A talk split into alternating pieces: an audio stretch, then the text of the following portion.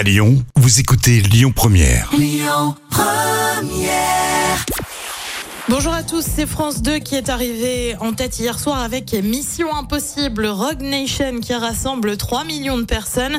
Ça représente 17% de part d'audience. Derrière, on retrouve TF1 avec 8 rues de l'humanité. France 3 complète le podium avec les enquêtes de Dan Sommerdahl. Je me suis dit, cette fois c'est cuit, la déclaration est signée Michel Drucker. L'animateur phare de France Télé donne de ses nouvelles et pour cause.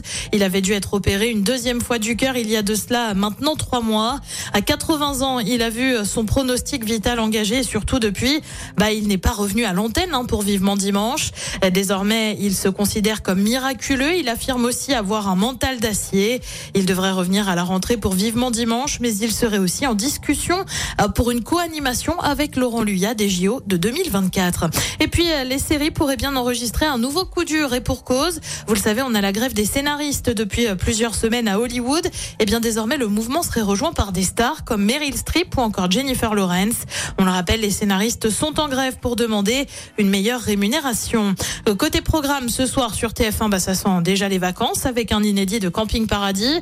Euh, sur France 2, on retrouve Black Mirror, la série de Netflix qui débarque à la télé. C'est mon petit conseil du soir.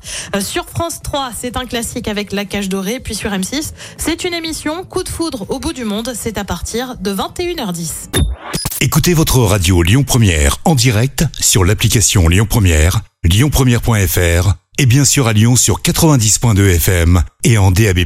Lyon Première